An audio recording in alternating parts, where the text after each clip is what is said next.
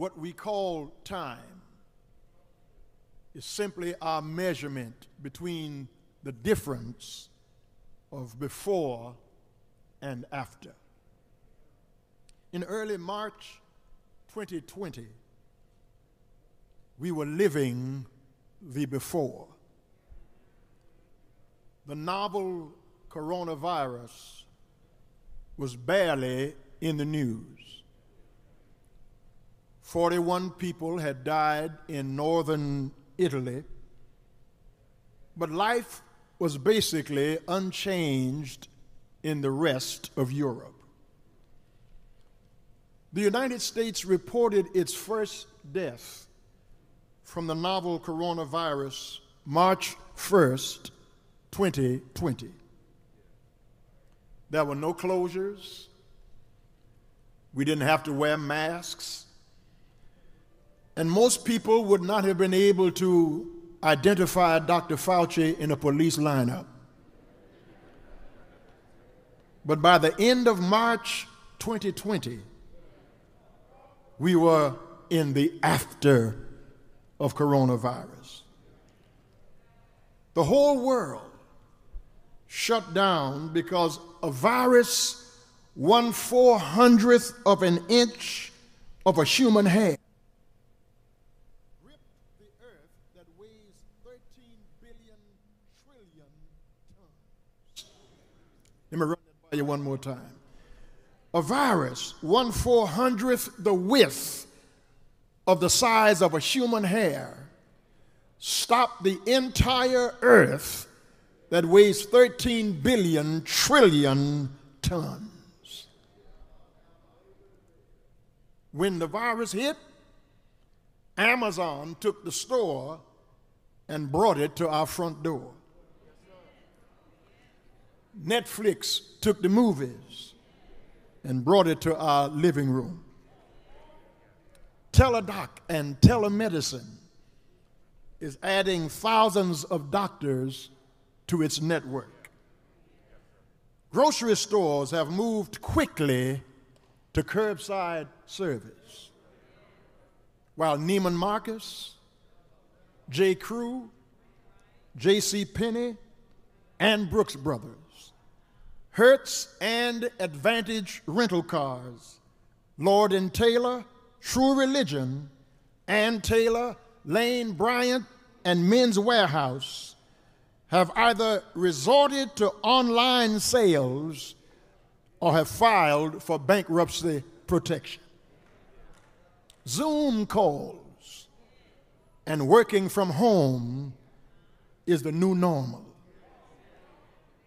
Even with the warped speed discovery of vaccines and boosters, getting back to pre pandemic status is slow and unpredictable, especially when it comes to the church.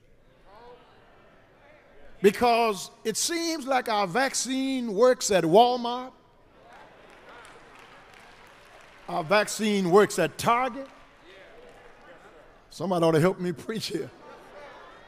Our vaccine works at Vic and Anthony's. Our vaccine works at Pappadeaux. But when it comes to the church, I got to be careful.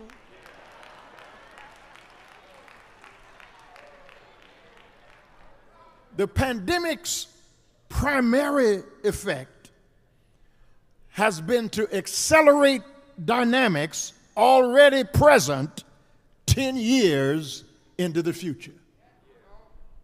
The primary effect of the pandemic has been to accelerate dynamics in society already present 10 years into the future. If your church had a weak balance sheet pre pandemic, post pandemic, you're about to close down. If you and your spouse were going through a rough spot pre pandemic, post pandemic, you can't stand each other. Home Depot and Lowe's are reaping huge benefits because people are tackling much needed and often neglected home improvements. We have painted, resurfaced, put up, taken down, remodeled, and restained kitchens, bathrooms, bedrooms, closets, cabinets, and decor. But the question is not what have we done, but what have we become?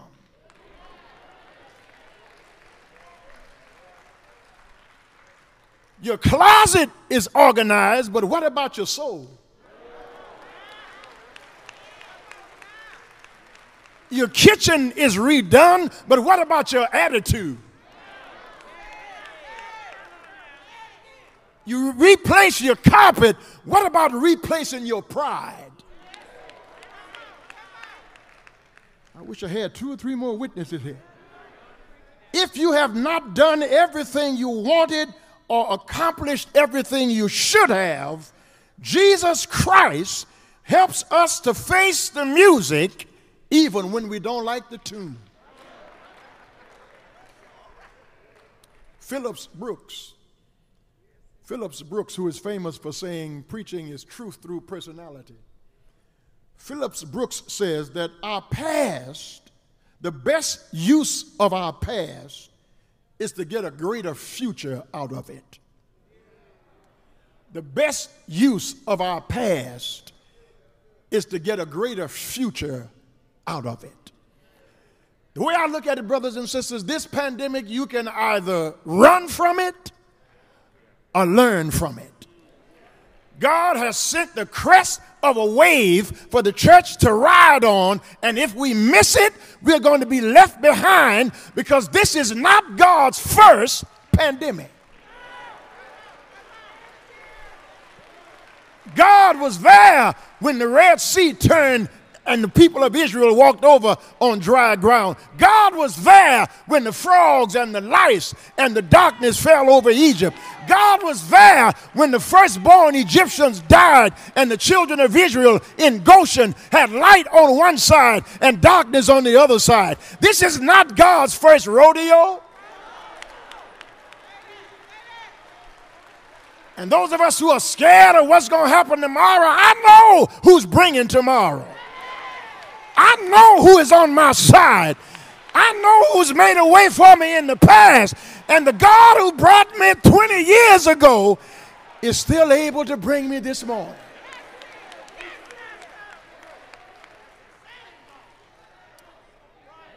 The psalmist said, If it had not been, I wish I had two or three more witnesses for the Lord who was on my side. My steps had almost gone. My feet had well nigh slipped when I saw how the wicked prospered and the righteous suffered. But I went into the sanctuary. And, brothers and sisters, there's something about coming to church this morning. When the world is falling apart, God will put your life back together again.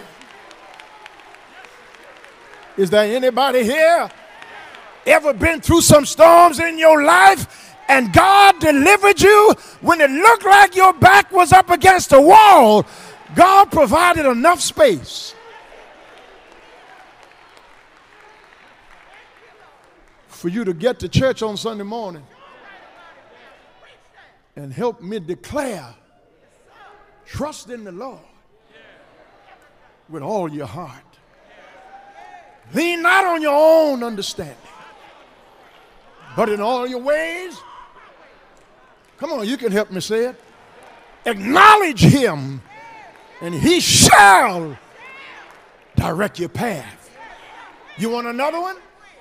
Blessed is the man that walks not in the counsel of the ungodly, nor stands in the way of sinners, nor sits in the seat of the scornful. His delight is in the law of the Lord, and in that law doth he meditate both day and night, and he shall be like a tree planted by the rivers of water that brings forth fruit in his season. His leaf also shall not wither, and whatsoever he doeth shall prosper. I got another one. The Lord is my shepherd. I shall not want. He makes me to lie down in green pastures. He leads me beside the still waters. He restores my soul. He leads me in paths of righteousness for his name's sake. Yea, though I walk through the valley of the shadow of death, I will fear no evil, for God is with me. You want another one? The steps of a good man are ordered by the Lord. Have I got a witness here? The Lord is my light and my salvation. Whom shall I fear? The Lord is the strength of my life. Of whom shall I be afraid? You want another one? I've been young, but now I'm old, and I've never seen the righteous forsaken, nor his seed begging for bread. God will make a way for you. I said, God will make a way for you. God will dry tears from your eyes. God will keep you till your hair turns. Is there anybody here know he's a keeper? Come on, why don't you look at somebody? You don't have to touch him. Just tell him God is a keeper.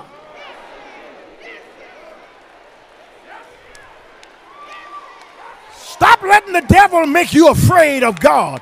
Stop letting the devil tell you everything is falling apart. Don't you waste this pandemic.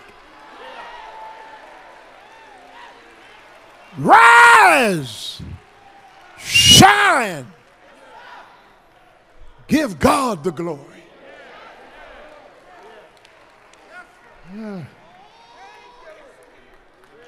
For the children of Israel, For the children of Israel, I want you to get this. The wilderness for the children of Israel and for the sensitive ones of us in here this morning. The wilderness for them and for us is a schoolhouse. God has done for us in two years what it took him 40 years to do for Israel. The COVID 19 pandemic has been a wilderness experience of affliction, bereavement, disappointment, and perplexity. But God,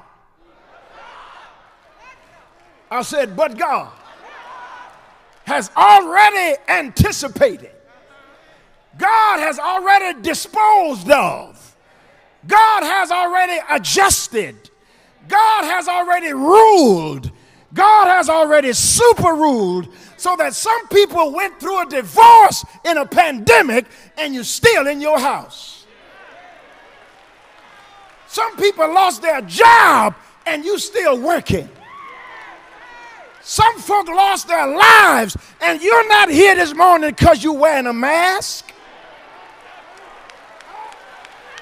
There's some folk who wore a mask who are in that grave. God kept you.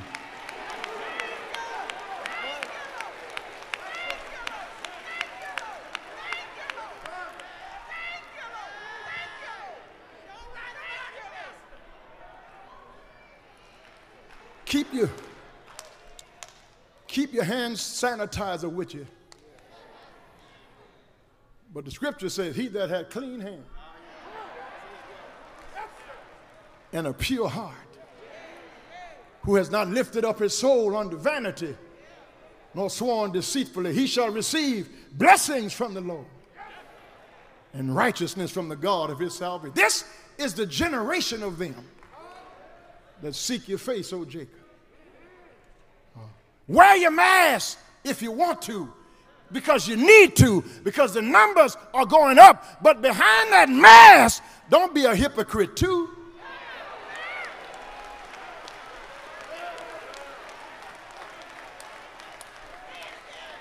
Because God can see behind that mask. God knows that you're acting like you're happy to see somebody, but behind that mask, you can't stand them. You think God is not able to see the frown in your heart because of the mask on your face?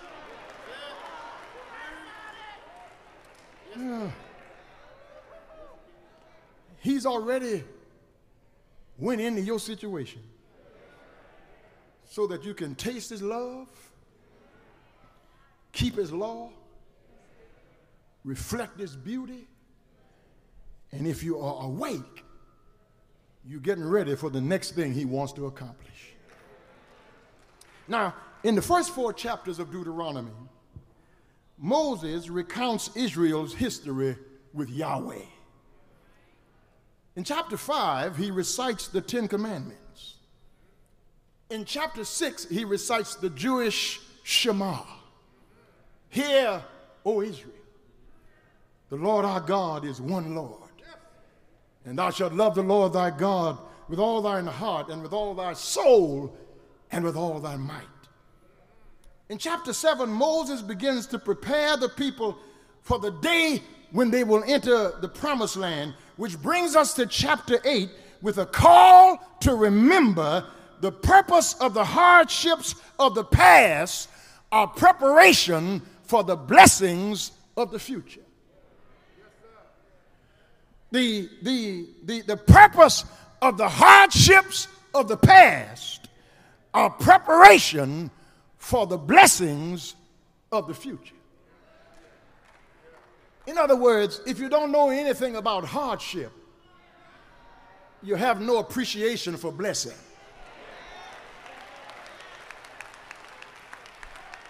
If you haven't fallen down, you're not thankful for standing up. And the reason some of us shout so loud is because we've fallen down many times. And the Lord does not come by and criticize us for falling and talk about us for falling. He just gets in the ditch with us, picks us up, and puts us back on our feet again. And we are in this church this morning not because we are perfect, but because we've been forgiven.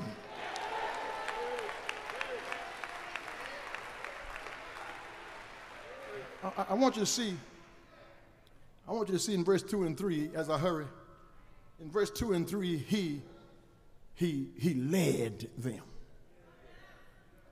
Remember the long way that the Lord your God has led you these 40 years in the wilderness in order to humble you, testing you to know what was in your heart, whether or not you would keep his commandments. He humbled you by making you hungry, then by feeding you with manna, which neither you nor your ancestors had ever seen before, in order to make you understand that man does not live by bread alone, but by every word that proceeds from the mouth of God.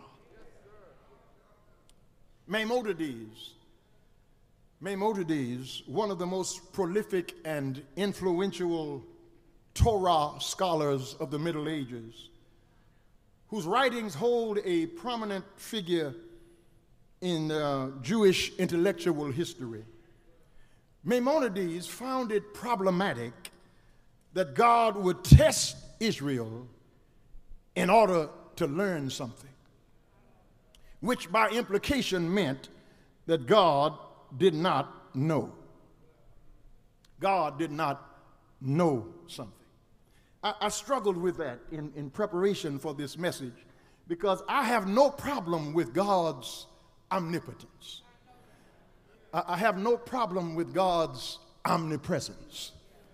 But, but I have to study and research and dig into God's omniscience because God, when He dealt with Abraham, and Abraham was about to come down with, with his knife to kill Isaac, God sent an angel to stop him from killing Isaac. And God said, Abraham, don't, don't hurt the child because now I know. And for God to say, now I know, suggests in my mind that there was something God did not know.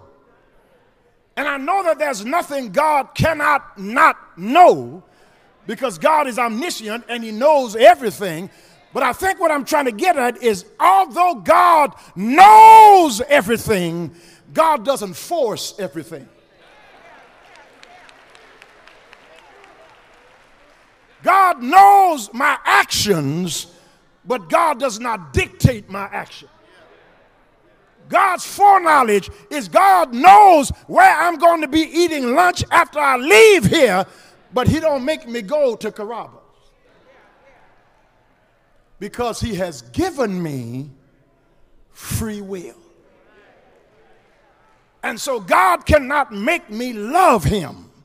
God cannot force me to come to church. God knows I'm going to be up here preaching on Sunday morning, but He doesn't make me get up. But God knows it because of our relationship. Somebody ought to help me preach it.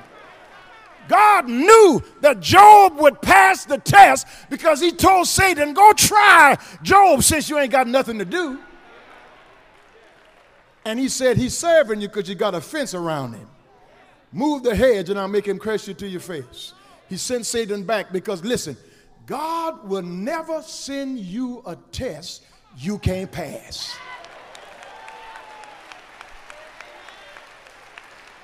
Somebody ought to help me shout here. And, and then God will send you a test that's open book.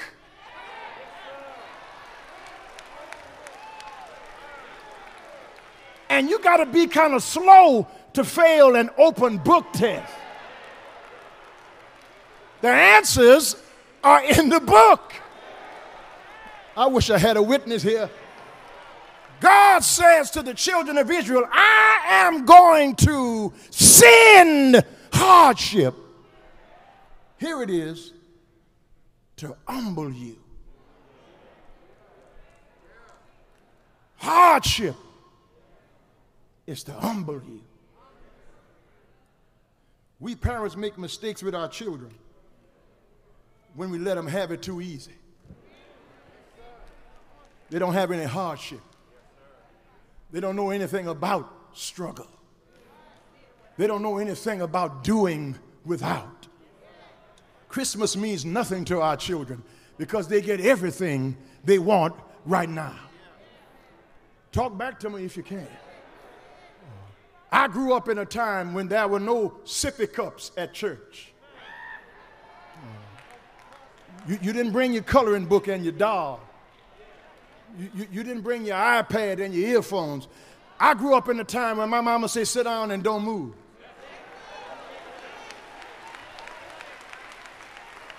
And she was singing in the choir, and somehow she could see way in the back of the sanctuary. Somebody ought to help me preach it because they made us do what was right, whether we wanted to do it or not. They made us learn the value of a hard day's work.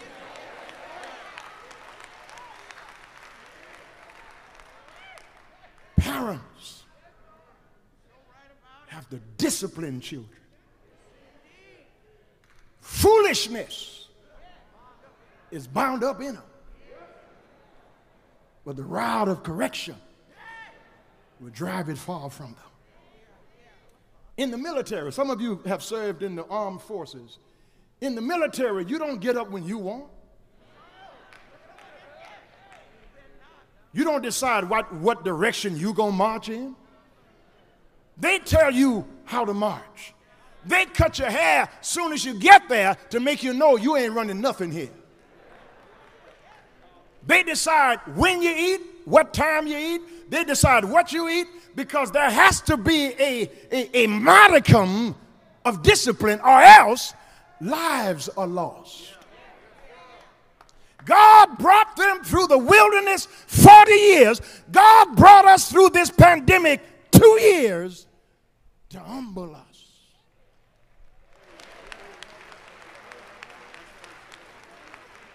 because some of us have gotten so top heavy.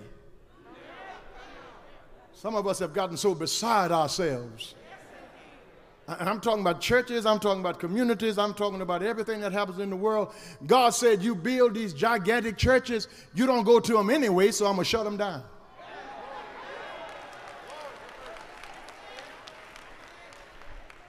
God says, uh, football and basketball and baseball has become your religion, and these stadiums are your sanctuaries. So I'm going to close that down. God said, You love money so much, I'm going to shut Wall Street down.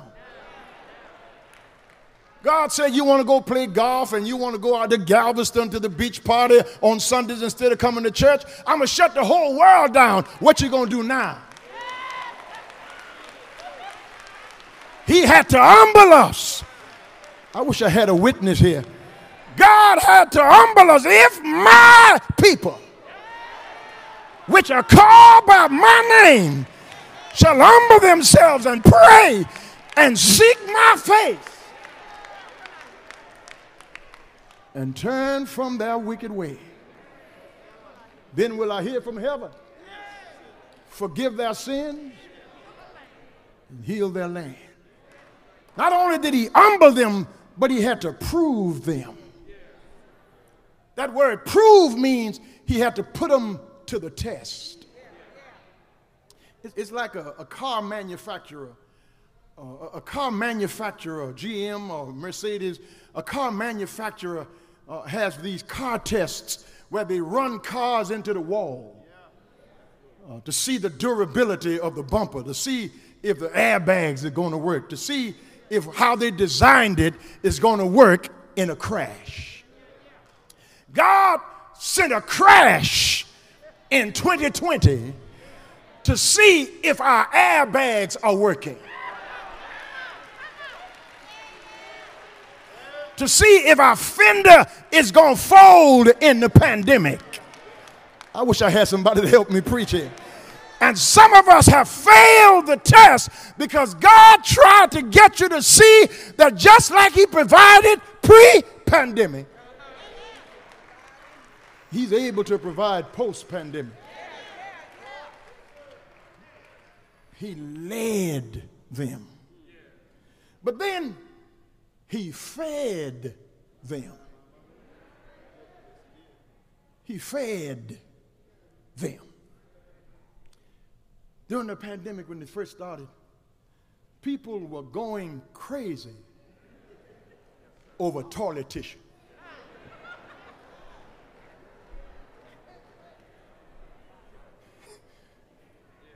I guess there was a lot of eating going on. I, I ain't trying to get into that because you know I can get into that. But people were knocking each other down for toilet paper. Then you couldn't find hand sanitizer. And then you couldn't find bleach. And then you couldn't find Lysol. Then a couple of days ago, baby formula was missing. And all kinds of shortage because of supply chain shortages. But I thank God this morning that with God and in heaven, there is no supply chain shortage.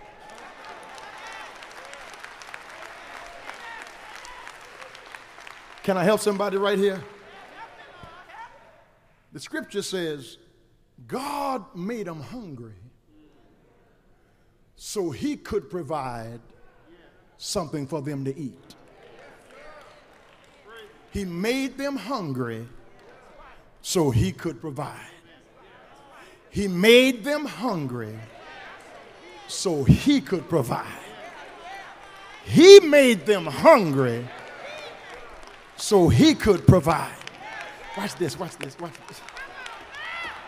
I, have been waiting to get to this part since, since, since, since Wednesday. That word manna in the text is a word we use all the time and don't know where it came from. The word manna in the, you, you ain't gonna believe it when I tell you what the word means. The word manna in the book of Exodus, the word manna in Deuteronomy literally means, you ready? What you call it.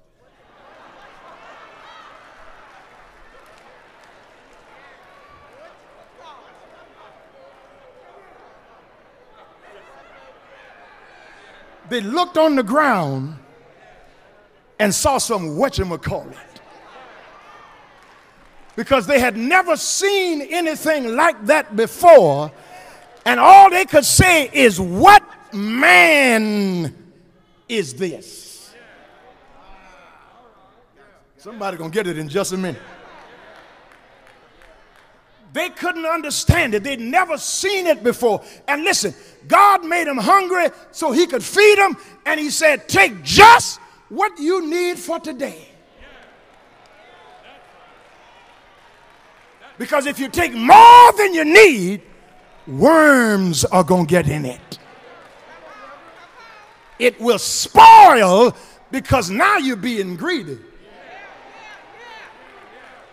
You don't think I know how to provide for your needs? I've been waking you up every day for the last 80 years, and you think I ain't got paper towels? I've been making a way for you for the last 43 years, and you don't think I can protect you now? I will keep him in perfect peace, whose mind is stayed on me. They went everywhere picking up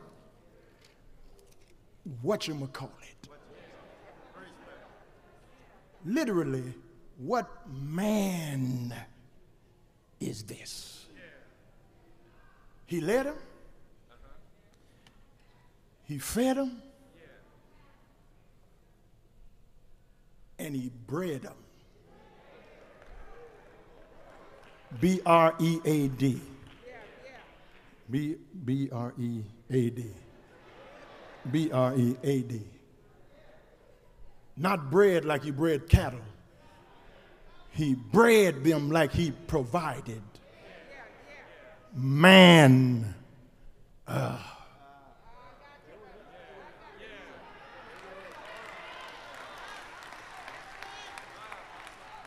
man. Mm. Man. Uh. What man uh, of man is this? The same manna that fell in the wilderness is the same manna that came from heaven. Because when they met Jesus, they'd never seen a manna like this before. They'd never seen a man like Jesus before because Jesus was not the bread that was on the ground, he was the bread that fell down from heaven.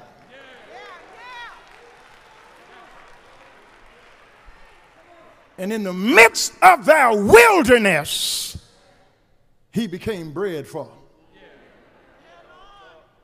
I'm through. I said, I'm through.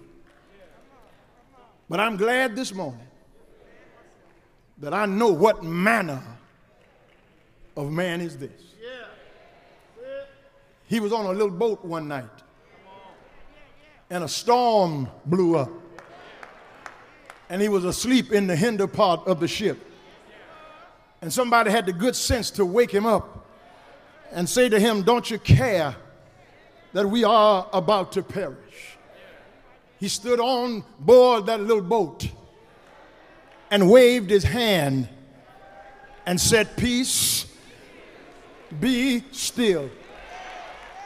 And there was a great calm.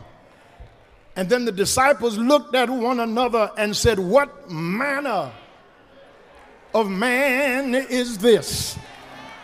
That even the wind and the sea obey him. One night, Jesus told them to go to the other side, and he went on in the mountains apart to pray. And about four o'clock in the morning, he came walking on the water. And Peter said, Lord, if that's you, bid me to come on the water also. Jesus said to Peter to come on and walk with me on the water. And as long as he kept his eyes on Jesus, he was able to walk on water. But the moment he took his eyes off Jesus, he began to sink. And the reason why I'm not going to waste this pandemic, I'm going to keep my eyes on Jesus. And as long as I keep my eyes on Jesus, I don't care what the stock market is doing. As long as my eyes are on Jesus, I don't care what Wall Street is doing. As long as my eyes are on Jesus, I don't care what they run out of at HEB.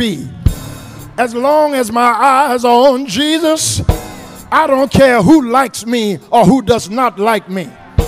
As long as I keep my eyes on Jesus, storm clouds may rise, strong winds may blow, but I tell the world wherever I go, I found a Savior and he's sweet, I know. Is there anybody here? No, God is able. Is there anybody here had a manna experience in your own situation? God delivered you from your troubles. You ought to be able to testify what manner of man is this. God raised me off of my sick bed. My testimony is what manner of man is this. Somebody here was broke last year, but God kept you in your car. What manner of man is this? Somebody lost a loved one, but you still got joy this morning. What manner of man is this? Somebody's job almost fired you, but God kept you on your job. God kept you in your right mind. God kept you with your health and strength. God kept you with food and family. God kept you with friends and finances. Why don't you say, What manner of man is this? He's able to make a way out of no way. He's able to pick you up, turn you around. Place your feet on solid ground. You don't mind if I call him, do you? You don't mind if I talk about him a minute. I just feel like talking about him a minute because I know what manner of man is this. He's Adam's redeemer. He's Abel's vindicator. He's Abraham's sacrifice. He's Noah's ark. He's Moses' bush on fire. He's Joshua's battle axe. He's Gideon's fleece. Y'all know him, don't you? He's Samson's power. He's David's music. He's Solomon's wisdom. He's Mary's baby boy. He's James and Jude's older brother. He's Matthew's king. He's Mark's suffering servant. He's Luke's great physician. He's John's word made flesh. He's Acts coming of the Holy Ghost. He's the only begotten of the Father, full of grace and truth. He's the blessed and the only potentate. He's the faithful and the true witness. Y'all know him, don't you? He's distinctive in supernatural capacity, superlative in sovereign majesty, exclusive in spiritual beauty, radiant in eternal splendor, matchless in supernal deity. He's the God of gods. He's the lily of the valley. He's a bright morning star. He's a way out of no way. He's a bridge over troubled water. He's a mother for the motherless. He's a father for the fatherless. He's a rock in a weary land. He's a shelter in a time of storm. Y'all know him, don't you? If you tried him and you're not ashamed to testify, if he brought you and you don't care who's looking at you, why don't you wave your hand? Say, what manner, what manner of man is this? What manner, what manner of man is this? I'm really finished now. The other day, over there in Japan, they assassinated the former prime minister. And I was listening to a podcast talking about Shinzo Abe, the prime minister, former prime minister of Japan. They assassinated him this past Friday, shot him in the back, shot him in the neck, and he died before he even got to the hospital. And what they were saying on the podcast was it was a political suicide because everybody he supported won their campaign. And so they decided to kill Shinzo Abe because they wanted to kill his influence. But what they said on the podcast was rather than killing his influence, they made him even larger. Now more people are listening to him because if they had left him alone, nobody would even know his name anymore. But because he died, he's now larger than life. One Friday on a hill called Calvary. One Friday on a hill called Calvary. They nailed his hands. They pierced him in his side. They nailed his feet. And if they had left him on the ground, everything would have been all right. But they made a mistake and they raised him up. And when they raised him up, they heard his words. And I, if I be lifted up from the earth, I'll draw, I'll draw, I'll draw all men unto me. And Jesus died on the cross. Didn't he die? They thought it was all over. But bright early, Sunday morning, God raised him up. And because God raised him up, you got dressed this morning came to this sanctuary, you lifting your hands right now, you opening your mouth right now, not because he's dead, but because he's alive. He's alive. He's alive. He's alive. He's alive. He's alive. He's alive. He's alive. He's alive. He's alive. He's alive. I know he's all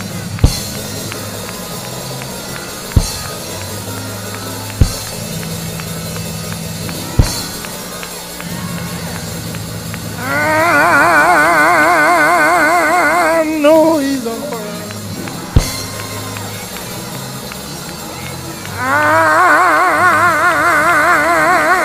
I know he's all right. He walks with me. He talks with me. He tells me I am his own. And the joy we share as we tarry there, none other has ever known. Has he been good to you? Has he made a way for you? Has he opened doors for you? Has he dried tears for you? Has he answered prayers for you? Tell him thank you. Thank you. Thank you. Thank you. Thank you. I know he's alright.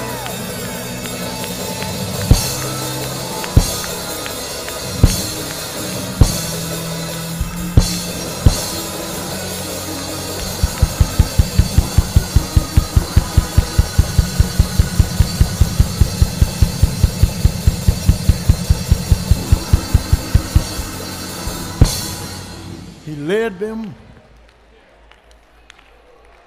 he fed them, and then he became bread for them. Man cannot live by bread alone, but by every word that comes from the mouth of God. If you let him, he'll direct your path. If you let him, he'll make the rough places smooth. He'll make the crooked places straight. If you let him, he will send joy bells in your soul so that people will look at you and wonder why you're so happy, all the stuff going on in your life. You ought to look around and tell them, You don't know my story. You don't know what I've been through. You, you, you, you, don't, you don't know how many doors God has opened for me. Where I came from, all the stuff I got myself in, and God got me out of. And you telling me to shout, but be quiet. Don't don't carry on so much. Don't make so much noise. They told that to Bartimaeus one day. The Bible says Bartimaeus hollered louder. Jesus, son of David, have mercy on me.